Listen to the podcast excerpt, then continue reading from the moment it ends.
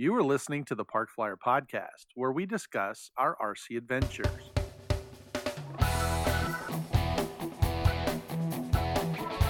Welcome to the Park Flyer Podcast, where we discuss the ups and downs of the new RC Flyer. Join your hosts, Michael and Jay, as they take flight at the park. Now on with the show. Hey, everybody, welcome to the Park Flyer Podcast. I'm Michael from Arizona. With me always is my good friend. Jay from the hills of Texas.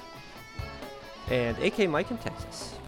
And how goes it this uh, week? Uh, we are back from Holly Springs finally. I guess everybody made it back home. Yeah, I made it back home. I uh, did. Uh, pretty much safe and sound. Yeah. You know, it was considering you actually a fun me. event. yeah. It was actually a really fun event. I had uh, I had a good time. I think Mike was surprised, hopefully. I definitely was. Yeah, I, I think you can see that on the YouTube uh, video. That I Well, I hey, you guys I are showed here. it. I think I said something silly like that. You did. You said that. Hey, you guys are here. Uh, And uh, anyway, it was funny because I showed it to uh, my wife. In case you don't know, we uh, videotaped it. Right? We put it on a That we. YouTube channel. Put on the We're YouTube officially the Park Flyer podcast is officially has a YouTube channel. Uh, that's the only video right now, but uh, we're, we're trying to figure out how to get it all to work. But if you haven't seen it, go to YouTube. Uh, look up the Park Flyer podcast. I think we posted it on our uh, Park Flyer podcast listeners group on Facebook as well. So uh, go over there, give us a like, um, you know, subscribe, and uh, we're going to try and put some episodes uh, on YouTube if we can uh, have somebody help us with that. You know, figure it out how to put the full hour on to YouTube. So that way, if you're a YouTube subscriber and you know you're on your computer and you can listen to it while you're surfing the internet, we appreciate that. So, having said all that, we we did. Um, I showed it to my spouse, you know, my wife, and uh, she didn't think you were that surprised, Mike.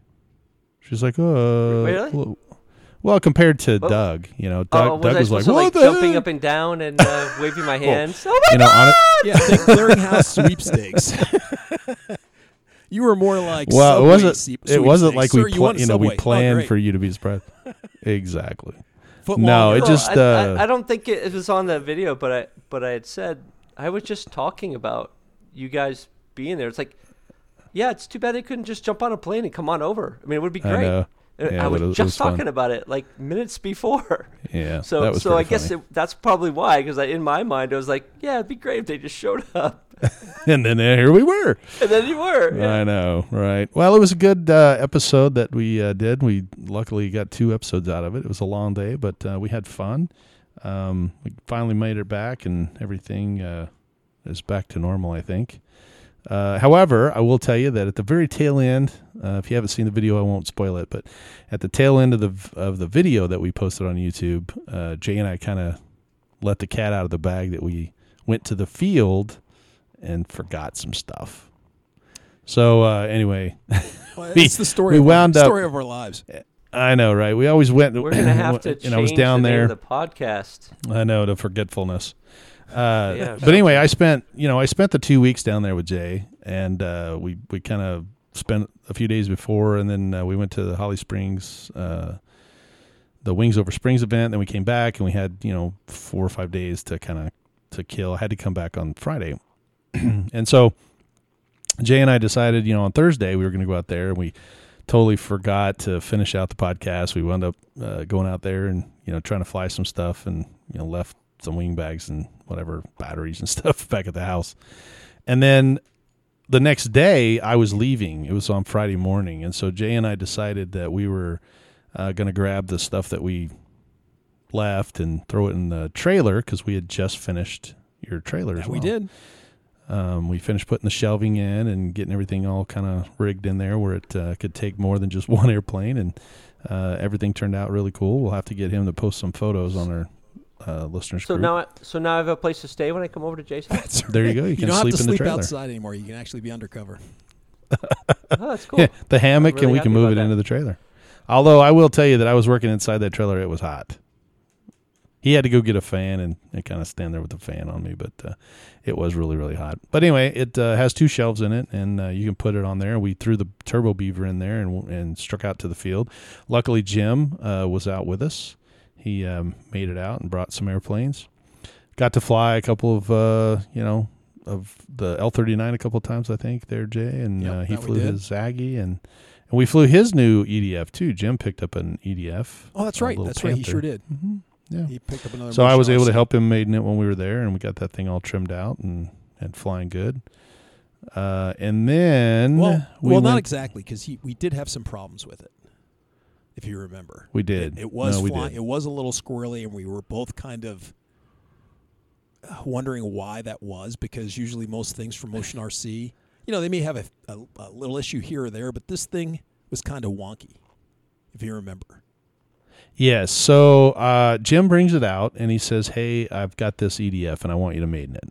And I'm like, "Yeah, no problem." I've been flying the uh, J's L39 probably what eight or nine times that morning Sure. anyway. We because we took the generator out there and we were just kind of charging batteries. So we we were flying it and then uh, you know Jim puts it all together and he says, "Okay, I want I want you to maiden it and get it all up to speed and then I want a buddy box with you because I've never owned an EDF before." Which I, I don't. I think that's what he said, Yes, right? He's never right. owned one. correct? So, um, you know, I tossed it. He or actually Jay tossed it in the air. It actually took off. It flew really well to begin with, um, but it did have you know some characteristics that were kind of strange. I, if if I tried to do something like a real steep turn or or uh, you know I was cruising down and and I would give it control inputs, the the airplane would kind of do some funky things like just pitch to the ground. And so I told Jay, I was like, ah, I don't, something's not right with this. And so I finally got it all trimmed out. Um, we, I went ahead and buddy boxed, uh, and, and, and now I did all that without the gyro. It had a gyro on. right? It did have a gyro. He put a, a lemon gyro in it. Yep. So, uh, yeah. So anyway, uh, I turned the, I got it all trimmed out, turned the gyro on, and the airplane was flew beautifully straight and level. Once you started messing with the control inputs, though, to go up, down, left, right, it started kind of fighting you. And I was kind of like, oh, that's weird. So I turned the gyro way down, like almost off. You know, I turned the pots down, I turned the the gain down, and it, it, it would fly on the gyro and you know it seemed to be as long as you were straight and level or just going into a nice gentle turn but when you were in the turn and you started kind of pulling hard or trying to roll it or whatever it did some really funky stuff and it, and if i recall i rolled it and it just did this real weird loopy roll didn't it wasn't axial at all Nope. which was kind of weird for me so uh, anyway they came down and uh, we put uh, the buddy box together and i let jim you know basically buddy box on me and he i um, Jay launched it. I flew it around, and then I said, "Okay, if you're ready, I'll you know give it to you." And so Jim flew it left and right, you know, trying to control it. And he and I were talking about how to fly an EDF and you know adding power in the corner so it didn't stall that kind of thing. And it's just a little park flyer. I think it's a 70 millimeter, 60 millimeter, maybe. Uh, I think it, I think it's like 60, 65 millimeter. Uh, Right. fan. it's the it's from Motion RC, Yeah. so you can go look at it. But it's just their It's little just panther their for little the park, and it doesn't have landing gear or nope, anything nope, like that. It's just a Yankin Bank. um, yeah. So anyway, there's no No rudder, rudder, on it or anything. Yeah. But uh, yeah, so anyway, I told Jay, I was like, well, hey, why don't you fly it? You know, and Jay was like, oh, okay. So he jumped on the sticks and how'd it feel? Yeah, well, it, it was like you said when you were flying straight and level, it was fine. When you got into the corners or you pulled hard, and because like I said, it's, there's no rudder, you, it's just yank and bank. So if you got into a corner and you pulled hard, it just did some weird things, like It tried to roll over on itself. Kinda, or it would kind of pitch o- or pitch pitch it, over. it just was it just was weird. So it was just one of those things. So anyway, I'm flying it around. I, I'm just doing real gentle on the sticks. It seems to fly great, and that was the weird. It would just fly great. The the gyro seemed to be working well. It wasn't like the there was too much gain in it, you know, or too less too little gain. The gain seemed to be just about right. So anyway, I was kind of coming around, and I said, okay, I'm going to bring it in. And I flew out, and there's a little bit of a cornfield uh, by the field that we're at, and I'm flying over the field, and I'm just kind of coming down, and I, I, I, I don't have much power in it. It's kind of coming down a glide slope, and I'm about at that 15ish foot high level, and I go to bring in the power uh, to get me to the field, and then the plane just pitched over, whoop, and just went over, and I and I and I cut the throttle and I try to push out of it, but the plane goes wham right into the cornfield, and I'm like, what the hell just happened? And Mike's And like, "What'd you uh, do?" All And right, I'm- that's it. And Jay I'm- doesn't John- even play. Anybody else is playing. Right, dude, I I know, felt right? bad 'cause Because this he is had the- just this- flown. He had just flown your FunRacer and did almost identically the same thing. And uh, Jim was kind of like, "Well, that didn't last long, you know, because you just heard this incredible smack. I mean, it was a horrible sound. I mean, you just all of us, and it disappeared into the corn, and all of us were looking at each other, and Jay's just like, "Oh, you know." I mean, he's hanging his head. Cause And so we started walking like over I said, there. I didn't touch anything. You know, I'm just break, just letting the plane just do its thing and come in. I give it some more power, and like I said, it just nosed right the hell over. And I'm like, what is? and and it was it was almost violently looking Right. you know i mean it was uh, it, the the FunRacer was nice and smooth just this arc into the ground this thing actually like almost tumbled itself into Right. the the cornfield and made this horrific noise Yeah. and we, we thought for sure there was foam everywhere So we get over there, we find it, we find it in the field, and luckily there was enough corn and just oh, Jim had added a bunch of reinforcement to the plane that maybe it had just a little small dent in the leading edge, but other than that, was perfectly fine. So um, Wow. I was relieved because you know I thought I had to buy Yeah. another plane, but uh, we bring it out and, I, and we're just scratching our heads and we we we're trying to figure out because the plane just fl- it flies okay and then it just flies wonky, flies okay, then it flies wonky, and we couldn't figure out what was going on. And I, was it you were talking about something about uh, AK Mike, and then it hit you, Mike, or was it something I said to you? I can't remember. you know it was that you guys were having a conversation. We all kind of took a break. I was sitting in the chair and you know how you kind of sit there and you're just kind of going through? And i'm thinking to myself because i'm like holy smokes you know? I mean jay's a really good pilot. There should have been no reason why that airplane just pitched out of control. And so i'm i'm in my head i'm just going through everything you know? There's no rudder yeah there's no propeller you know? It's a edf there's only ailerons and i think he had those wide. So I mean, there's hardly anything to uh, this airplane, and I don't know why you guys were talking about. I don't even remember what you guys were talking about. But all of a sudden, I just looked up, and I said, uh, "Hey Jim, did you take that receiver out of another airplane?" And he said, "Yeah," and I go, "It's in the Delta configuration, isn't it? It's in the Delta wing, not a regular." Um, you know, aileron, elevator, rudder, normal configuration. And I stood Oh, up, walked right. over there, opened up the opened it up and looked down in there and sure enough the dip switches that are on that lemon were all in the Delta Wing configuration. Yeah, because he took it out of the Polaris, which Correct. is uh, which is just a Delta wing. So we had been flying this airplane expecting it to react like a normal airplane. So when he put one control surface in, it would actually move the elevator, ailerons, rudders, and all that stuff. No rudder, but uh, ailerons in the elevator would move like they would on a Delta wing. So I was Well, like, and, okay. and the interesting idea there is that uh, half of the controls will work properly. In other words, uh, in, in Correct. one uh, the up the up would be- go fine, or the down would go fine, but the up wouldn't. Correct. Right. Or the same with the Wow. ailerons. The ailerons you could go one Wow. way, but if you went the Right, other way, it would add elevator. And the that was elevator, yeah. right. And that was the problem is that if we were flying, you know, in a right hand turn circle, it seemed to, all or actually it was left hand turn. If we were flying a left hand turn circle, it went fine. But when Jay turned around and flew right hand circle, Pitch it down, was- pitch down, pitch yes, it was pitching, Wow. pitching, pitching, and Jay was like, "What the?" And that just happened to be he was in this low right hand Right-hand turn. and when he Wow. you know tried to correct it, it just went right in the ground. Which is now that I'm thinking about it, sitting there looking out at you know I was basically going through his sequence, you know, as I was looking at downwind, and I'm thinking, why did that do that? So sure enough, we uh, jumped online. I actually got the the manual and said, okay, this is what it should be, and so we popped the dip switches back to where they should be. Uh, plugged it in, and Dun, dun, oh, what a difference! Okay. Now, what a um, difference it made. So one for one for Mike, one for Jay. Yeah, Mike Barcelona. That is correct. and one for Jay. and uh, so, Mike, you just, you're the only one who hasn't done it yet. Uh, done the uh, dip switch thing or the Yeah. the crash. Yeah. no, the dip switch thing. Oh, okay. Yeah, yeah, yeah. Um, well, luckily for me, I'm uh, you know, most of my airplanes now have the uh, Demon Cortexes in them, so I, I haven't Yeah. used the Lemon in quite some time.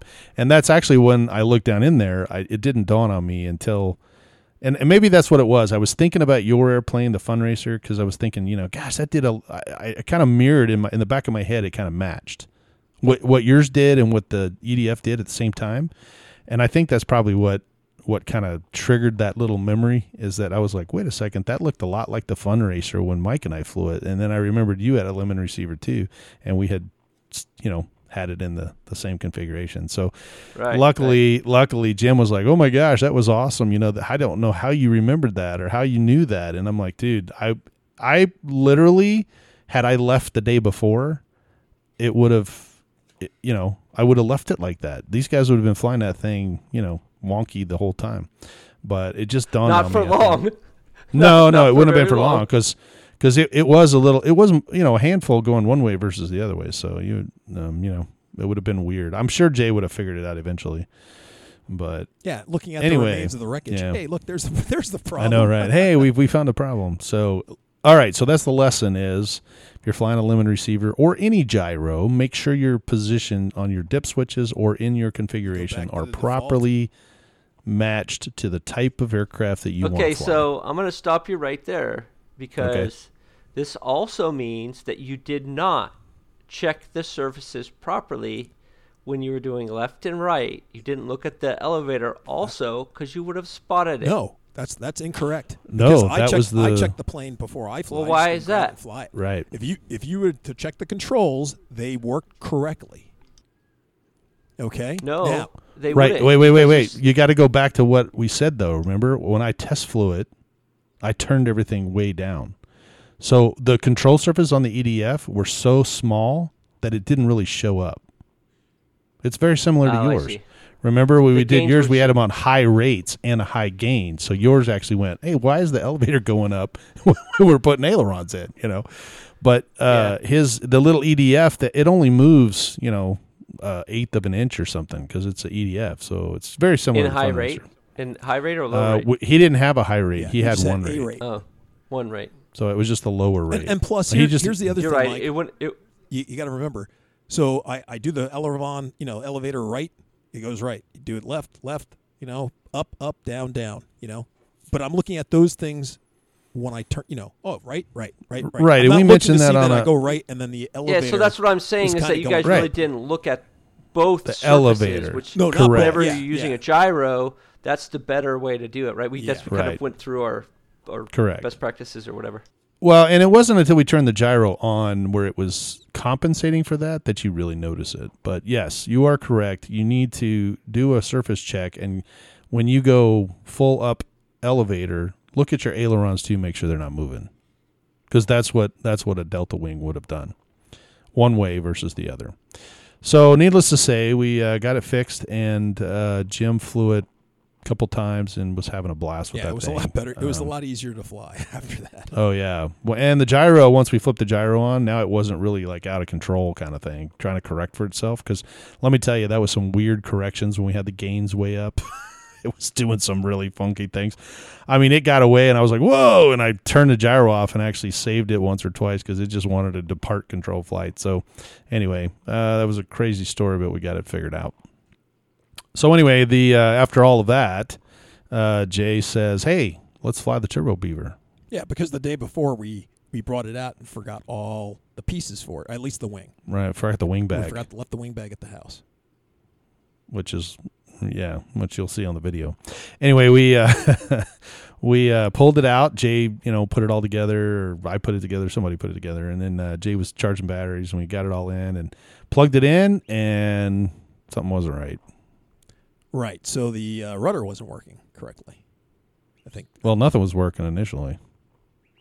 Didn't we have to rebind it? Yes, we did have to rebind it. Yeah, yeah. So nothing was working, and then you know, Yeah, kind of we did the rebound whole. it, and then the uh, rudder, the rudder wasn't working, and it pulled out of the uh, the extension. elevator. uh, the elevator. That's right. I had pulled out of the extension, so I had to pull the uh, pull that pull that uh, servo out, pull the uh, extension down, re put it back together, tie it back so it was nice and firm, so it wasn't going to come apart. Put it all back in. Then I put it in backwards. Then I had to take it out again. Put it in right way. Finally got all that figured out. Tested it all out. Everything was working. I give Mike the thumbs up, and I walked off, and I was I don't know working on something. and then he was out just test flying it and just kind of shaking it out. I was just trimming it out. Yeah, so it out. okay, so this is one of those things that we need to caution listeners to. If so, if there's a control surface that's that's not working correctly, and you think at the field you have figured it out, just put it back in the trailer. Go back to the bench and really figure out what the problem is because whatever that problem could have been may not have been the actual problem. So the elevator was not working, right? And Right. Jay goes, "Oh, I, I know what it is. It's this extension." So he mashes them together, uses a zip, you know, tie wrap, and he ties them together, and it seems to be working fine.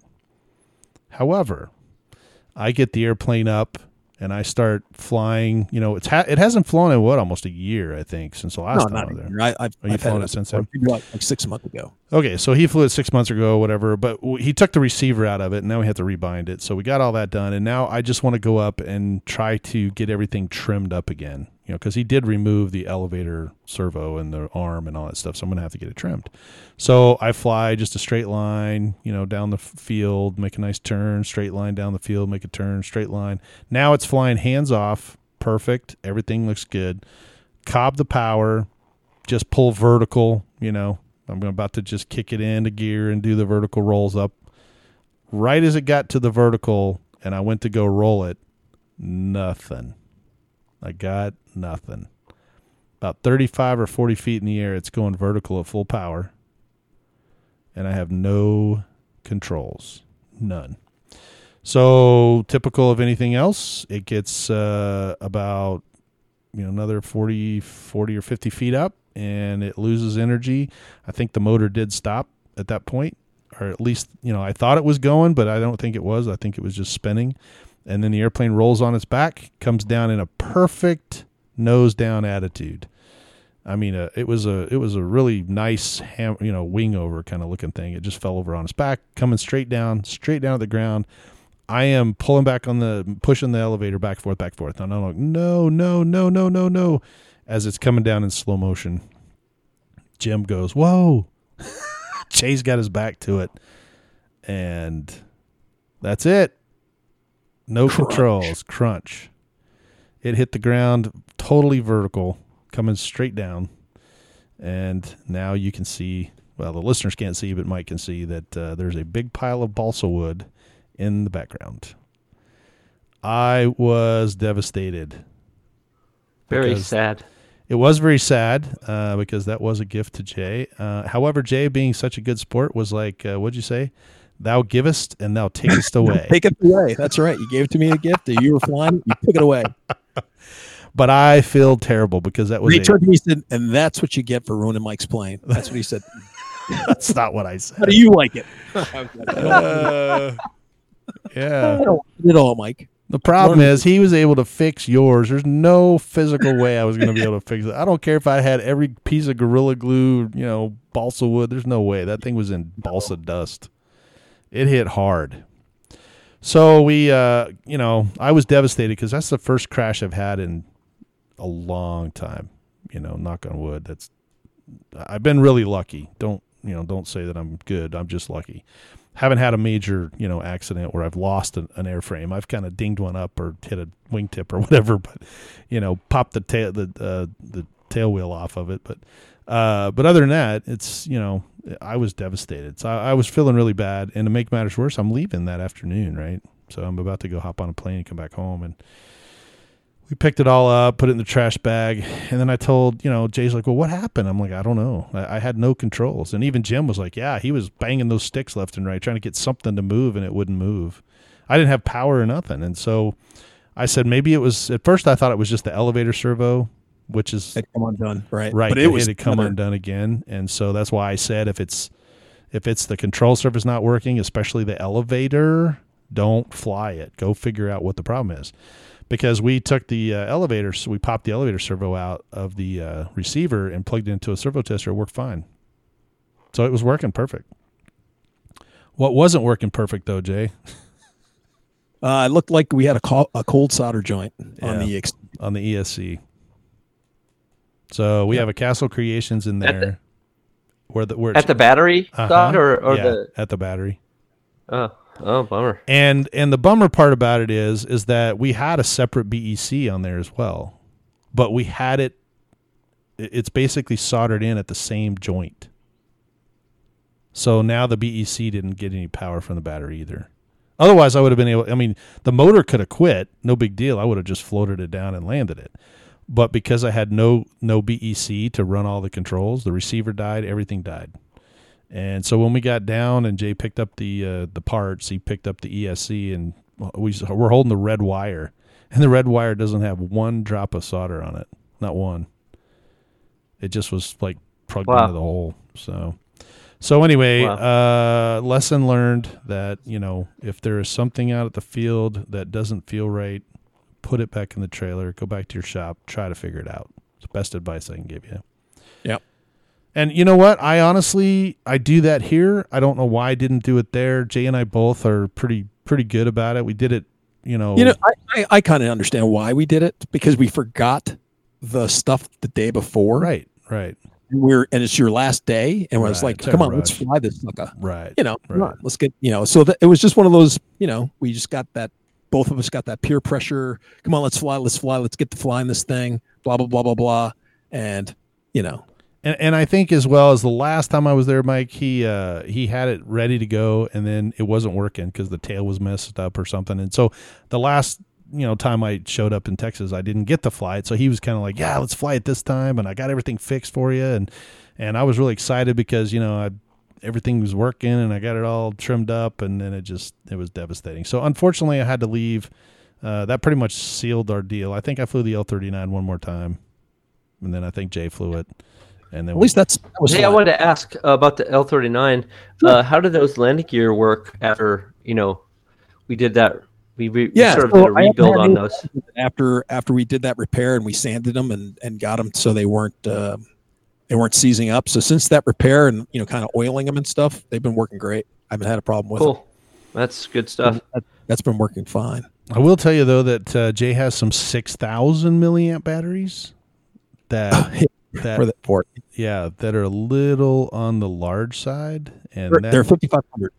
are they fifty five? I thought they were six. No, Well, anyway, they're big batteries. I mean, a five thousand milliamp is big. That's what I use. But he got these fifty five hundreds, and they're real wide and real heavy. And when you put that sucker in there, you definitely know a difference. Definitely see a difference. but it flies fast. Uh, from a standpoint of it flies faster, or from Oh, a standpoint yeah. of it's heavier, and you could tell the takeoff takes longer, or what? Yeah, the takeoff takes a lot longer. yes. Yeah, yes to both of those. Uh, the takeoff takes a lot longer to get off the ground than just the 5,000 milliamp, which is surprising because it's only 500 milliamps more, but the battery is bigger and heavier. And then when you come downhill, you know, like if you did a split S or if you did like a, you know, real high turn and then came down towards the field, you can literally hear it whistling. Man, that thing is moving. I told Jay, I said, if you ever crash this thing, that battery's going to be in the next county. It's moving so fast.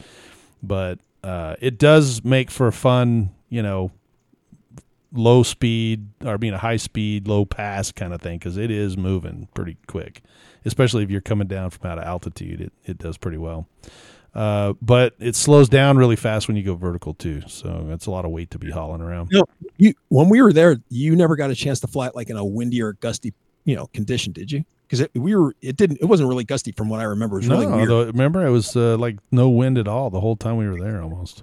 So when I first flew that battery, it was really gusty. I flew it on a really gusty day. And let me tell you, where it does help out is on those days. Because, you Oh, know, like sometimes if it's windy, that plane gets kind of blown around, Mhm. you know? Uh, it helps having a little bit of a heavier battery. Sure. Uh, so uh, you, you definitely notice the difference. And it takes, it, it take, you know, since we had no wind the whole time we were out there, and it had a definitely an extended ex- uh, takeoff. On a windy day, it takes off, you know, nothing flat. If you drop the flaps, it comes right off the ground. I know, but well, anyway, it was a good trip, and uh, you know we got to fly a lot. I felt bad that uh, you know we had two crashes, with Mike's FunRacer, but uh, that got put back together. Have you flown it since? You've been back? No, I haven't. It's been uh, no, it's been pretty windy up here. Uh, Yeah. So I really had some haven't had bad weather to. too, I think, right? What's Did that? you have some thunderstorms or bad weather or something out there? Yeah, yeah. I mean, it's been bad weather, like I said, since, Oh, al- al- since almost since the day I've been back. Uh, you know, and uh, unfortunately, my time when I have really good days, Sure. I take my paramotor out usually. Ah, there you So- go. so uh, Well, I'm that's okay. I'm usually jonesing for the paramotor right at the moment. so I do I do a Well, lot more of that. Than, but but the good news about the rain and the bad weather is that uh, I've been working on that painting a little bit more, right. How's that going? and uh, it's going pretty good. Um, I I think I'm done with it. Uh, I've done as much as I really want to do anymore. At this point, I've gotten tired of taping it and untaping it and taping it again and untaping Sure. it. So so uh, I put my last gold stripes on. I tried to put a gold letter B on there with a stencil, and it was actually working out really well. But the material that the stencil was made out of is plastic, and so when I sprayed it, it dripped from the stencil right. it was perfect Right. on the spray on, but it dripped from the stencil. And I I even did it from way back, you know, that I you know took the ideas it just still was wet by the time it hit that stencil and so I didn't You use an airbrush or a can? Yeah, I used the airbrush, yeah. Okay, you you you had way too much paint coming out of there then. No, I like I said I was way it, it really was just uh too wet when it hit that uh when it hit that um thing. So The stencil. so it just dripped and so it ruined it, it ruined the be- but I don't, so Oh. I don't know if I'm gonna fix it or not. I, I might try to put some tape on it and get some of that stuff off or whatever, and then paint the parts that get lifted. But I I, I don't know. For, for right now, I think I'm gonna aim at putting it together, and then maybe I'll fix it. If Yeah, sure. Go out and fly it and get it all trimmed up, and then come back in there and Yeah. you know t- kind of tweak on it. But Yeah, I think, I think yeah, if you uh, if you on it. take packing tape, um, and, and if you're going to use a stencil, I'm gonna I'll let you know, you know, because our listeners will know as well. But if you're going to use one of those, um, they call it frisket film, but it's like a plastic, uh, hard plastic uh, cellof- um, Yeah. cellophane, like a overhead projector. Uh, you know, it's clear. Yep. It- it- yeah. Yeah. Yeah, if you take that and you cut out your logo, which I think is what you did, and then you put it on there, you, you just have to hold it. The airbrush has to put such a small amount of paint out that you just barely see the paint going around. And and you basically have to layer that right on the on the outside of the of the actual stencil itself. Uh, so light that every time you finish, that paint is already dry. That way, you're Yeah. not dripping it. If you get in there I and you might- pull a lot was- of paint through there, it's Th- gonna it's it's I not gonna stick I might dry. have had too much uh, thinner in it, and I think I might have had it might have it was a pearlized one instead Yes. of the other paint that I was using, so it had a little different characteristics to it too. And so Correct. that's, that's probably what happened. And if you have too much thinner in it, that'll do it too, because now it's more of a liquid than Yeah. a paint. Yeah. Right. Okay. right. Well, that makes more That's- sense. That's what I think. That's what I think. Probably more more off more likely the case is that than anything. Now you have what you, you said you're painting it on foam, and it's EPP foam, right? Uh, yeah. or EPO. EPS, EPO, something like that. EPO. So if you took the clear packing tape that you just get at you know your depart uh, your department store, your hardware store, yeah, just a clear know tape and just it and stick stuff it on there, it'll it, lift not only the gold but the blue underneath it as well. So it'll go right back Yeah, to the white. Now the bad Yeah. news about that is that if you've painted a really heavy coat on the blue, and now you go back to Yeah. paint it, you'll see a line Yes. there where you pull the where you pulled everything off. Exactly. So so I don't know if I'm going to bother. I might I might just sand it instead, uh, lightly sand it, Mhm. and that you might do that work. too. And You can lightly sand it and then paint a little bit of blue over it, and then and then do Yeah. So another thing that you can do. Mike, is you can take uh, a black sharpie and just trace around the actual logo itself, that's a good idea. and then just take a like a, a Q-tip and A dip it in the blue, Yeah. and then just touch around the That's, outside. now that's now that's something I might consider doing. But Yeah. again, I think I'm I'm ready to just see this thing fly. I've, I've been you know yeah, we've heard a uh, lot about it. We're interested to see it fly too. Yeah, yeah. So, and the good news is that it's windy here, and that thing needs a little bit of power coming in. So, uh, and I don't typically fly that way, so that's going to be a hard habit to break. Yeah. Uh, but I, but I know about it, and it needs power on the landing. Uh, but with it being windy, that will be helpful to making that happen properly. Yeah, sure, because you'll have to keep the power in to, to get through the wind anyway. Yeah. To kind of penetrate the wind. Yeah. So Yep. Yep. yeah. Yep. Well, and and that's good news too. You know, I mean, because you can actually fly it and then you know test it out. It, it'll be interesting because uh, you know I want to hear how you got it set up, how it, what- how the maiden goes. Um, you know, so we're, we're excited about that, and you oh yeah, me too. know. And then this is coming the right time of year in Texas where the temperatures, you know, are reasonable for a human to stand outside for a while. Sure. And, you know, people still fly uh, because it's windy. It's not so bad, really, a lot of times. Right. Um, but you know, if the sun's beaming right on you, it's it gets hot and it's can be uncomfortable. Uh, so this is a good time of year for the weather to be getting better, and and so uh, both I hope to see an uptick in my uh, paramotoring and my my RC flying. We'll There you go. Well, I, I hear you on the weather. Uh, Phoenix had its first week where the temperatures never reached 100. So the temperatures broke, and now we're starting to track down. I know that sounds weird, but you know, all summer long you've been over 100 degrees. It's so and cold. it is cold. I had to put my winter jacket on because it wasn't oh 105. my god! But anyway, it Oh was pretty funny. Well, uh, so what size battery? What size battery are you going to use in in the jet? It's a 22. oh, so you're you're using your standard 22. Oh yeah. Gotcha. That's that's why I got it. That's why I got it. It's Well, actually good- it's actually similar in in uh, in powering to the A10 bus thing that I built. oh I think right. we talked about this before. sure. Um, and so so it's uh, you know going to fly a lot like that A10 in the sense of uh, power.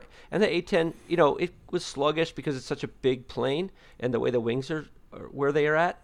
Right. Um, and I imagine this plane will fly a lot like that A10. So I don't think it'll be too different from that because it's, It's not probably designed to, lighter like, though, right? do it probably is it probably is lighter uh, Yeah. they're pretty close though they're going to be pretty close in weight um, I, I did a re- I did a good job I, I think of keeping my A10 light as I could Sure. Well, the good news is that uh, while you're at Wings Over Springs, you did you did get a 2200 millimeter graphene battery. yeah I use And that the- to start my paramotor with too Oh, nice! Look at that. So the graphene battery actually will do really, really well in your paramotor Well- and in your little uh, EDF jet. So uh, yeah so it's obviously it's the paramotor it only it's for the starter of the paramotor obviously not f- to fly it right. But um, the the interesting thing is we, we've been I'm no battery expert guy, but I learned a lot more about batteries over that, uh, trying to figure out what the cranking amps of a battery are.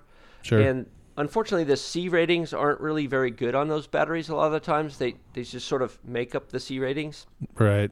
and so you um, but but you have to use the C bat the C rating to determine what the cranking amps are, uh, and that uh, the uh, starter basically uses 635 watts, uh, which is like 60 amps. So you need about 60 or 70 amps cranking power to get that thing to turn over and stay turning over. Wow. And uh, and so for a 2200 three cell, you need uh, you need basically uh, a 50C battery. Well, actually, a 30C would probably do it, uh, but that's barely 60 amps. So you probably want some plus.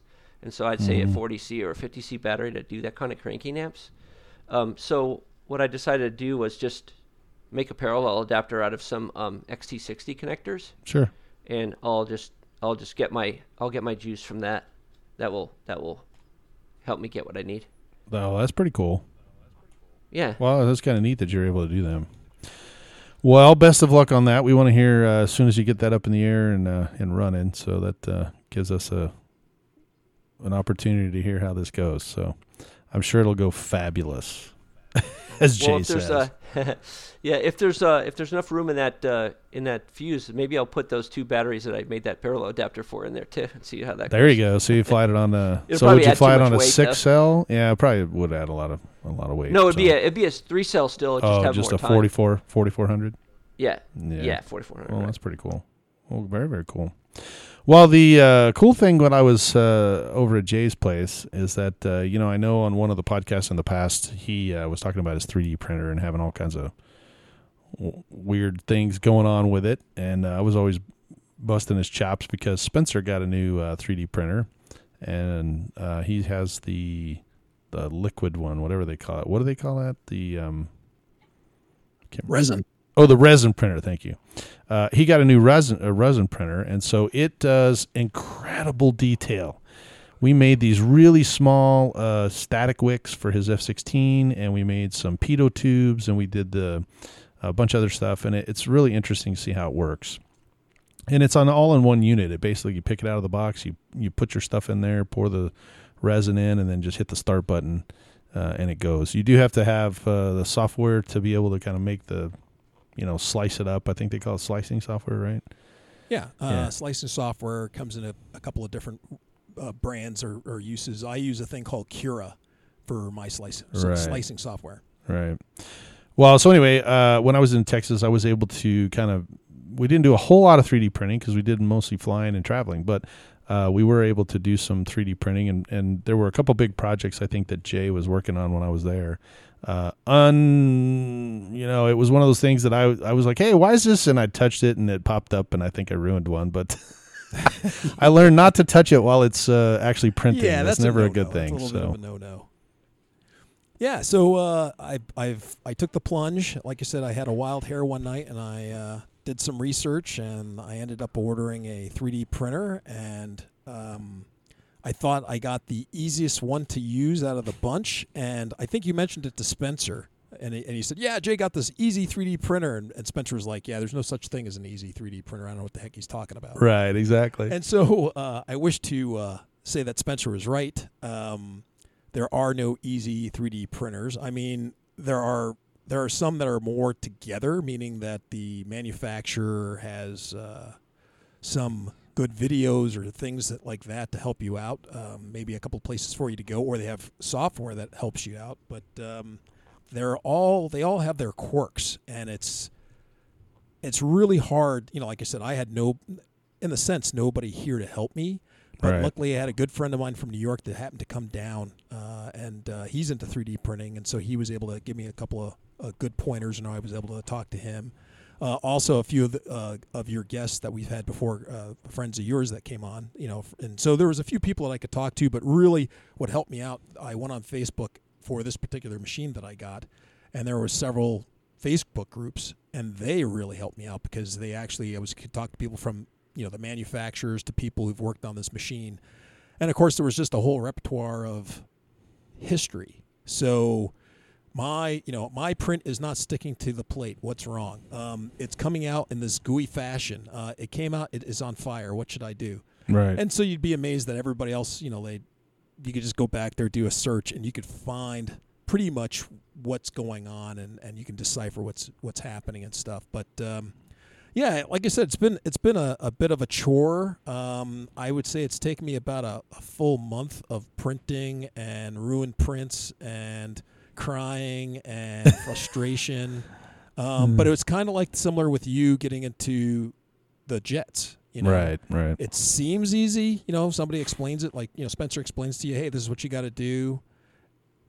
You know, but when you, it's not until you actually get down and get your hands dirty and Right. take something apart like five times and put it back together that you go, oh, I understand what's happening now because I took this thing apart.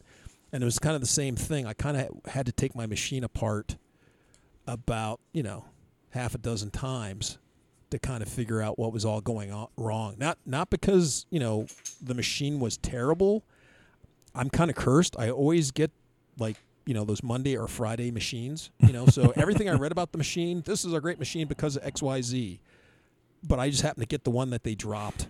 I Yeah. got the one that they, you know, the guy didn't screw the bolt in all the way. You know that type of Right. thing.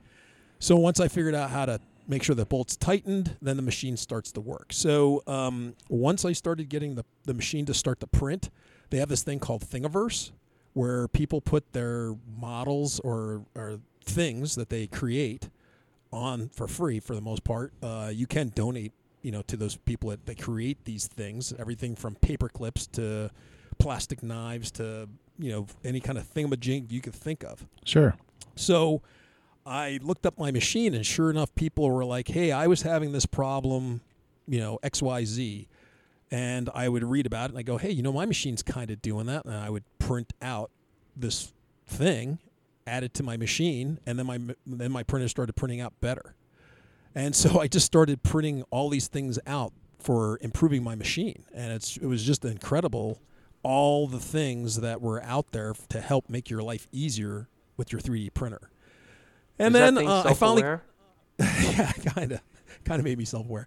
Um, so finally, after getting my machine to print well, then I I said, hey, I should try to print out something for this RC stuff. That was the whole idea, right? To print, Sure. to print out things for the RC things.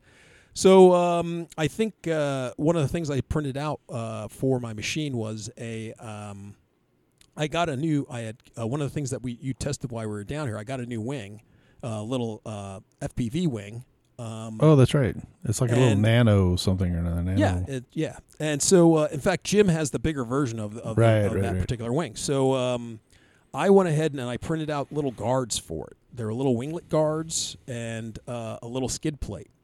And so uh, they had it out for the full version, and I just resized them to fit on this version, and I was able to print them out. Um, and then it was just like one of these little things. I just started looking around. I just looked through my list or my rack of planes, and I just started typing them in, and I would just find little bits and pieces for all sorts of stuff. So, for example, uh, for the L39, um, there's a whole bunch of parts to print out for that thing, um, such as the whole cockpit. You can print out everything for the cockpit. That's pretty cool. So um, that's one of the things I just started on.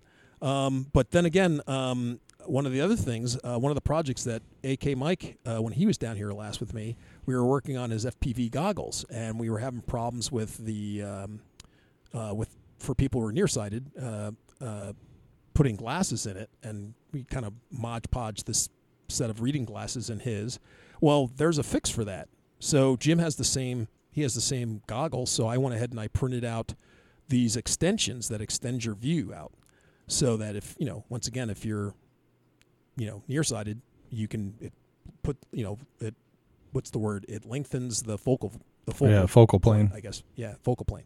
So uh, yeah, it's pretty cool. All the little things that uh, you can find uh, or make uh, for this machine. So um, other things that I got into. So um, we're working on my first gas machine, right? So that was one Yep. of the things why you were down here, Mike. Yep. We were working on my first gasser. So Mike was putting it all together, figuring out things. Well, once again, it's all the other things that you don't think about. You mean, I'm a straight electric guy, so you know you need to have a gas tank, you need to have a pump or a filler. You know all Right. these little things that you don't even think about. So after Mike had left, uh, one of the things I needed to get was a little pumper, a, a gas can, this, that, and the other thing. Well, you know what they don't have for gas cans? Gas caps. There are no gas. Oh, You, yeah. you know, you, you, it's just you know you get a Yeah. filler tube or whatever, but you can't get like a solid gas cap. You can order that separately, but uh, normally they don't come with them. So um, sure enough, I looked on Thingiverse and there was a, a cap. I kind of just modified it slightly and and then I was able to print out a, a gas cap for myself. So now that when I get the uh, the filler, the stuff the for the when I my filler comes in, I have a little top that goes on it. I just have to drill a hole, put the thing on it, zip zap zap. Now I have a, a specified top just for that can. So it's just kind of cool, just the things that I, that you're able to find on like Thingiverse or like 3D Create and some other websites uh, that are out there. But uh, it's it's interesting. It's just it it's a little tedious to get into at first. Um, to get into this. Now, Well, of course, I almost had an Amazon moment, Mike, like you normally have. Oh yeah.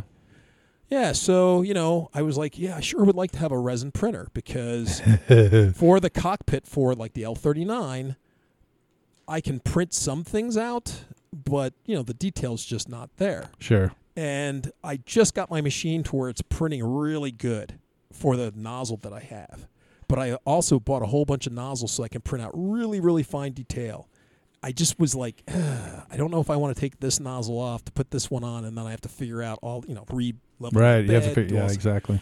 Eh. Well, anyway, I'm on I'm on there, and I find somebody has a used 3D printer, a resin printer, but but it's not. It's like it, it was like a display model, and normally they they run, you know, like the one that Spencer has, like 250 or so, and this they had it on sale for a hundred.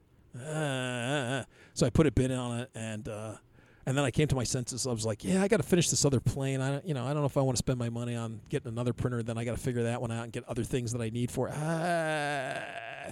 just the printout, and all I'm going to print out is just this cockpit. You know, that's that's the only thing I could think that I wanted to print on it. And I was like, yeah, I, I can wait on that. Right. And if I wait for like maybe another six months or another year, I bet you the price of those 3D printers are going to drop a whole bunch. Yeah, right. Or you Well, could just call coming out here Spencer, this he's got spring, one so, already. you know, once again, I, I, I was thinking all that, and I was just like, yeah, because Exactly. I mean, I know you want an L39 cockpit, so you know, hey, Uh huh. Exactly. Yeah. It'd be nice. I want Oh, a big. that- I want a big you'll have to L39 work out- cockpit Yep. though. can, can you make me a one I'm fifth sure you could. scale? Well, Because I need that I'm for sure the you just turbine. blow up the one from that one, I guess, theoretically. So Oh, yeah. absolutely. Yeah. You you don't like the one you That's bought, Mike? that's hilarious. What's that? You, you don't like the cockpit you bought? Uh, no, the L thirty nine didn't have one. It does. It doesn't have the um, the cockpit for the the new L thirty nine. The one the Motion RC one that I have has a cockpit, but the big turbine version doesn't. So I was looking Right, for one. They like, do have one cockpits that you available. I could order. Uh, that was yeah. I, I actually bought one for the F fifteen. So um, Oh, that's and what it's okay. right? But I wasn't it mean, it's just a little smaller. I have to modify it. It's just a little bit Yeah. small for just a drop in. I'd have to do some modifications. So I just haven't gotten that far. Um, yeah, it'll fit with all the radio trays and everything in there, but I just have to kind of get it in there.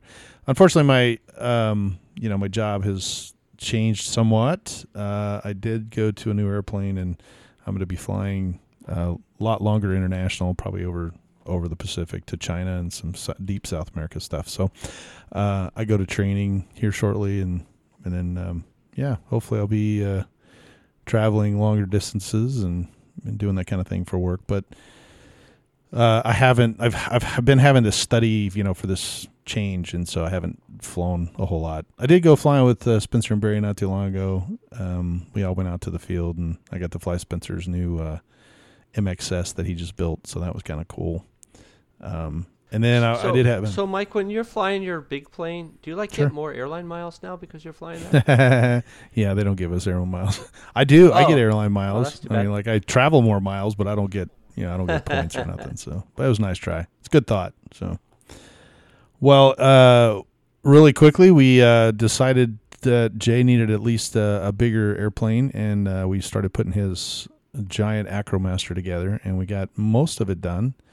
Um, I kind of had to leave, but uh, we got didn't get to maiden it or put anything else in it, but we. Uh, well, we got all the parts put the together, so like, it looks really you know, good. That's major. Yeah, it was major. He, uh, I think, he kind of looked at me Pretty and went, much. "Wow, how does this work?" so I, he's never done it. So I was like, "Oh well, let me uh, let me help you." So I showed him how to, you know, get out the Dremel and mark it off, and you know, zip zip, and it fits perfect now. I think, but or at least it No, did no, when no, I left. I I don't know what I he did with it when with I it. left. Probably yanked it off of there and said, "Oh, okay." So, but yeah, it's uh, a couple of parts that we didn't have that we needed to actually get it started, and um, I think the uh, the biggest problem was that, you know, when you go from a electric to a gas, you can run around kind of like Mike runs around with a 2200 milliamp battery. Jay runs around with a DX9, so he only needs eight or nine channels. Most of them are six channels. I think Mike's the same way. You, everything you fly is six channels. When you jump up to a gas or a turbine or something that's much larger, all of a sudden nine channels or eight channels or six channels is not enough. You know, I uh, I actually on my L39 I have a 20 channel. you know, because now I've, I've got all everything separate. That way I can get everything matched. You know, and everything uh, is working. And on the gas airplane that uh, Jay has, it's a biplane, Right. so we have four aileron servos, right? And then we have two elevator servos, which is usually not the case. One. Normally on an electric, you only have one servo uh, for the stuff that we normally fly, and then one rudder servo. So there you go, one, two, three, and, And, then, then, plus and then the throttle. that's seven.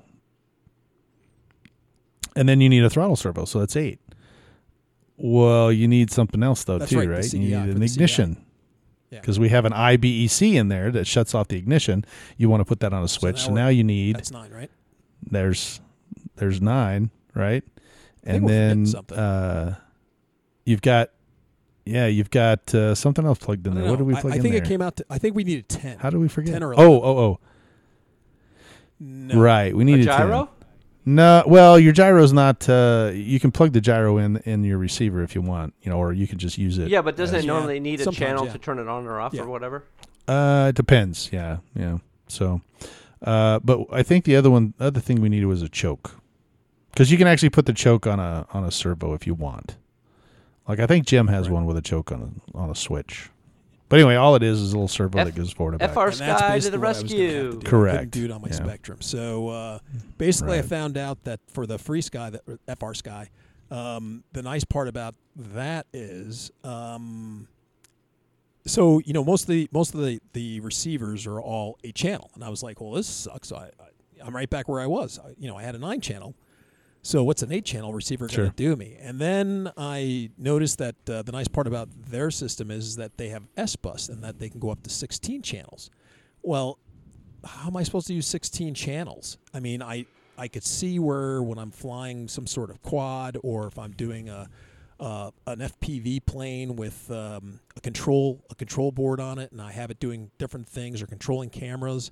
That I with the S bus I can I'm able to do that, but just for a regular plane, I was scratching my head. And then I just happened to be looking around, uh, you know, YouTube, and lo and behold, they have these uh, S bus to uh, PWM uh, converters that can do either eight uh, or 16 channels. And so, therefore, like, you know, why would you need an eight? Well, if you already have an eight channel, uh, you know, receiver, then you, you know, you just tell it to do S bus. And now you can get the eight out of it and then another eight out of a, you know, one of these, uh, tr- you know, transformers or converters.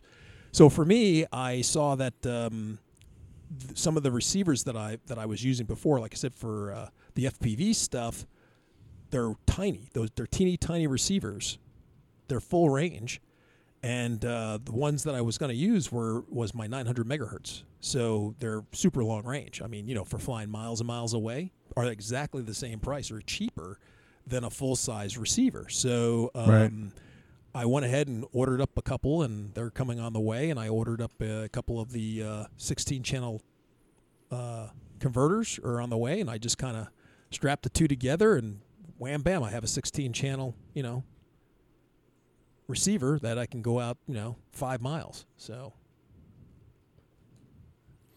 Well, I guarantee you're Well, not going to be going five I'm miles in that not bigger gonna plane. lose, uh, you know, uh, reception on it either. That's that's mainly what I was I was going on. I'm, That's I- I- true. there's no getting jammed out on this thing, so I'm I'm good to go. Yeah, no doubt. Well, we're excited that uh, he's got that going. I know that's another project, and uh, I think he's able to, um, to the point now. I think where he can, Jim can help him out, and um, you know he can try to get it started. Uh, you're coming in in the spring. You said we've got the Electric Festival coming up in February. Uh, Shannon Gallagher reached out to me, and uh, he wants to kind of touch base with us. I think they're planning on some new stuff this year. Uh, Best in the West is uh, the jet rally that I went to last year that Spencer and uh, Barry and I did a podcast on. It's coming up next week. Uh, Spencer's and uh, Spencer and Barry, I think, are going to go. Um, unfortunately, I'm going to be in training, so I'm not. I'm going to be out of here. Uh, special shout out to Harry Middleton. He uh, was here um, at the Electric Festival. Uh, him and uh, Big Mike, and uh, he he's going to try and go to the the Best in the West too. He emailed me the other day or messaged me and asked me if I was going to be there. So, uh, and speaking of Big Mike, uh, special shout out to him too. Uh, he actually wound up going to the I hospital uh, with some health issues. Um, we saw that uh, on our Facebook page, and we want to wish him the best, and you know, tell him to get better. Uh, he did get out of the hospital and went home. I don't, you know, I, ha- I haven't seen an update yet, but uh, we we wish him the best, and just want him to know he's in our thoughts and prayers as well. So get better, Big Mike. We're um, hoping to see you here in um, February when you get back out to Electric Festival and show us your new toys. he always he's always exciting and it brings new toys. And I did see a sneak peek of a very large helicopter. so I don't know if that's what he's bringing, but that thing was massive. And uh, Mike, it's your turn to maiden that thing. So I don't think so. Uh huh. Yeah. Well, okay. Well, we'll get somebody. Maybe Spencer or somebody can maiden it for him. Uh, let's see. Man, our hour is up. Holy smokes! I think we caught everybody caught up after we've been gone and uh, and back into the swing of things. I have to uh, give a special shout out to our UK listeners. Uh, Craig Blake uh, reached out to us on YouTube with our uh, new YouTube channel and said, "Great podcast, keep it up." So we'll give him a shout out and uh, let him know that if he gets out to his flying field, give us a thumbs up and shoot us a video. If he jumps on Facebook, if you're on Facebook, that's the Park Flyer Podcast Listeners Group, and uh, post a up a picture and uh, some of your flying activities while you're out there. So sure. Uh, let's see what else. If you want to know, uh, if you want us to talk about something specific, or if you're uh, interested in a topic, email us at uh, parkflyerpodcast got parkflyerpodcast.com and uh, we can get back with you. All three of us are uh, on that email, so one of us should respond uh, relatively quickly. What else? What am I- Parkflyerpodcast at gmail.com, right? Yeah, that what you said? That's what I said. Parkflyerpodcast at Okay. gmail.com. And it, it All right, actually just wanna make pushes. sure I heard it right. Yeah, it, it actually pushes to, I think, all of our email systems. So I actually comes across my phone if I get something from there. Uh, what else? What am I missing? Anything? Anything else going on? Nope. No, not you can think of. Wow. Any big projects coming up? What do you got, Um, Jay? Well, I, like I said, unfortunately, 3D printing and doing unfortunately, some other stuff. I'm, I'm uh, going to probably be doing some more 3D printing and learning about that. Um, like I said, it, I'm just amazed at all the the plane things for planes that are out there. I mean, I've just barely scratched the, the surface just for things that there are for your RC planes. So I'm pretty excited. The the other thing I'm kind of Oh, getting yeah, into sure. is learning how to um, actually create my own projects as opposed to printing out other people's projects. So that's the the next big thing for me is just you know like I said you have your 3D slicing pro, uh, software and you also have your actual 3D you know creation pr- uh, programs. And so uh, Yeah. modeling, yes, Yeah, It's, uh, so 3D the I'm modeling, learn- right, trying to learn doing, is uh, uh, yeah. Fusion 360. So um, it takes a little bit of brain power, and it's uh, pretty powerful. cool. So you know, taking this old relic of a dinosaur and teaching them new tricks is, is pretty interesting. Exactly. Good luck with that. yeah, no, I think we've all been learning new tricks here lately. So, and Mike, anything? Uh, you got the airplane coming up, so we'll have to hear the. Yeah, I'm gonna I'm gonna finally put that airplane together now that I've been stalling long enough with the painting. Yeah, I So, know. and It's almost like you've been together. dragging your feet painting. Hey, uh, speaking of which, just really quick, how how do you think your painting skills have become? You know, since you started this project, you think they're better, worse? Well, you, I'm you not learned more? afraid. I'm not afraid for sure of doing anything. Uh, Right. I I you know I still have des- I'm gonna have design troubles just because I don't do design. You know, it's not part of my norm, and Mm-hmm. Sure. so that kind of stuff is gonna come slowly probably. But uh, in terms of doing it physically, like it's not a big deal. It just Right. it just takes time. You know, you're going to spend an hour or two uh, for every layer that you do. I think that's the other thing is that you know you, you got to come up with schemes that are easy to tape. Yeah. easy to Sure. and then easy to paint. You know, so you don't try to you know three colors is probably the max I'll ever do. Right. Uh, you know, for any at this point because I realized I was like, oh crap, I gotta, I gotta, I gotta wait. I gotta wait for it to dry and I can paint the other stuff. Right. Okay. And so really it ended up breaking up over time, and then that kind of drags the project on, and uh, because I don't really sit, you know, I don't sit and do it for hours uh, Right. straight away. One, I don't think I can. I don't think my personality allows for that. Yeah, your attention span's not that long. Squirrel. uh, you know, whatever. I just got other stuff I want to do. Uh, Yeah, uh, sure. The paramotor calls quite frequently, so that's I really gotcha. an issue as well. So, Not a problem. but other than that, uh, I, I think I am improving, um, and I can, you know, I can do a lot of the stuff and understand what I have to do. I've been reading a lot about airbrushing on as well, just generally Sure. on how to do certain things, and so Well, it's good. Everybody's coming learning along. new skills, so it's exciting. So it's um, it's uh, exciting uh, to to be able to do some of the new stuff. So that's uh, that's good news. Well, we appreciate it. it was worth doing. Yeah, well, good. I'm glad you were able to come out and uh, and see it done. Uh, you did get something in the mail, I think, uh, just after the Yeah, Jay sent me. Uh, Jay sent me some part pr- uh, 3D printer parts. I was like, "What the hell is that?" And I was like trying to figure out what it was. I thought it was a stand for my transmitter. I was like, "No, that's not it." Like, what the hell is? So I sent a picture. Look what I got. What is it? exactly. And uh, it's just for for my Talon to have straight wings. So now I can. Uh, I'll have a straight wing configuration for my Talon, which will make it less. Uh, it's supposed to make Wobbly. it or help it make it Yeah. less rocky. It Yeah, used to wobbly. rock. Yeah, wobbly Right. back and forth. So I'm looking Well- forward to that possibility. So. I think you got something else in the mail too, didn't you? After, right after Wings. Oh yeah. yeah, you did. I totally forgot about that. Yeah. So um, I get this big old box in the mail. I was like, "What the heck is this?" I didn't. And and it was really funny. You know, so I got this big box and it was kind of crushed. And I was like, "Oh, that's a bummer. I hope it's not a plane." right. And it turns out it was a fuselage for a FunRacer. Who'd have There thought? Who would have thought? the cool part of it is the cool part of it was already painted, so I don't have to airbrush it. I can just Right. use that. It's not the same uh, uh, design as our original one, and I probably could add some to it to make it match somewhat Sure. uh, or, or line up some of the spots. But uh, I think again, I think I'm done painting for a while. For I probably need to focus on flying, fixing planes that are broken and flying. and flying some stuff. Yep, So- yeah, want to fly it. Yeah. Well, you can flying, thank you can thank yeah. Jay for that. I, I uh, honestly standing there at Holly Springs, uh, we were in the car. I think while he was ordering that to send it to you, so you could have it before you got home. I think he felt he felt pretty bad, so it was pretty funny though. But I'm surprised they actually still had it because they they've the day I got discontinued that now, right? discontinued, They there's still- discontinued the the there's mod- didn't they? Yeah, it's They- discontinued as far as I know. Right. Yeah. Yeah.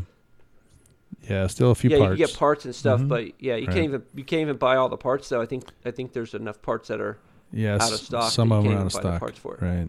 Well, I was. which is a bummer because I, I really wanted to promote that plane. I like I like it. You know, I, as much trouble as quote unquote trouble we've had with it, I think from a a, a speed, uh, from a from a flying aspect, from a it's a great intermediate plane. Right. Um, right. and it flies fast as hell and it was it's a it's fun to fly it looks great in the air um, and i'm just really sad that they stopped making them Yeah. uh, but And you were you were able to do your did. first inverted launch at the Wings Over Springs.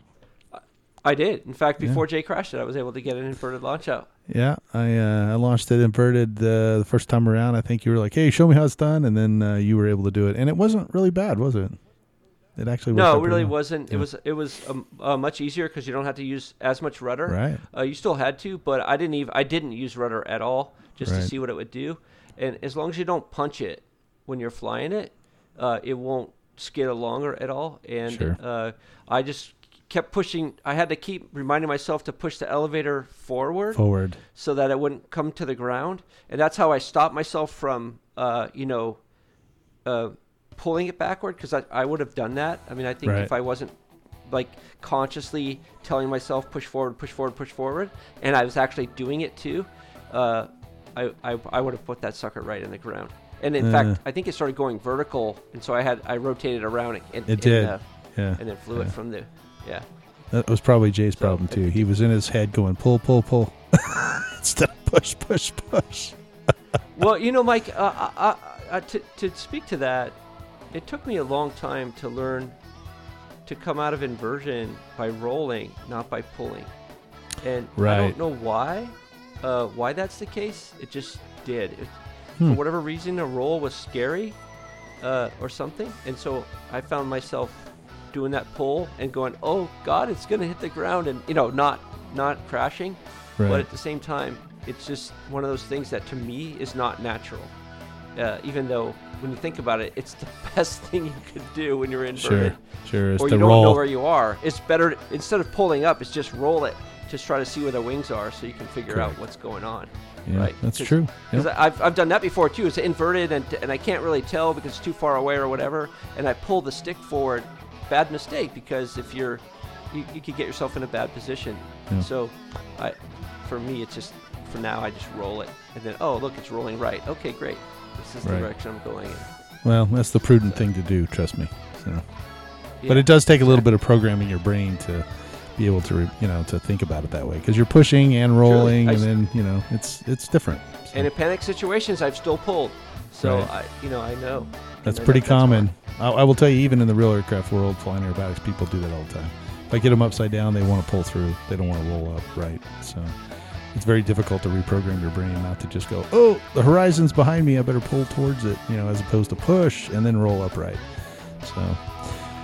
Well, man, our hour is up. We appreciate all you listeners. Uh, make sure you reach out and uh, send us a note on YouTube, or uh, we'll try to put some more videos up there. And then uh, reach out the email and let us know uh, what you think. And if you're on Facebook, join our Facebook listeners page uh, at the um, Park Flyer Podcast listeners group. So, guys, it's been a great time catching up with you, and I guess we'll see you in two weeks, huh? So, Michael from Arizona, Jay from the hills of Texas. And AK Mike in Texas. we'll see you in two weeks. That's flat. You have been listening to the Park Flyer Podcast.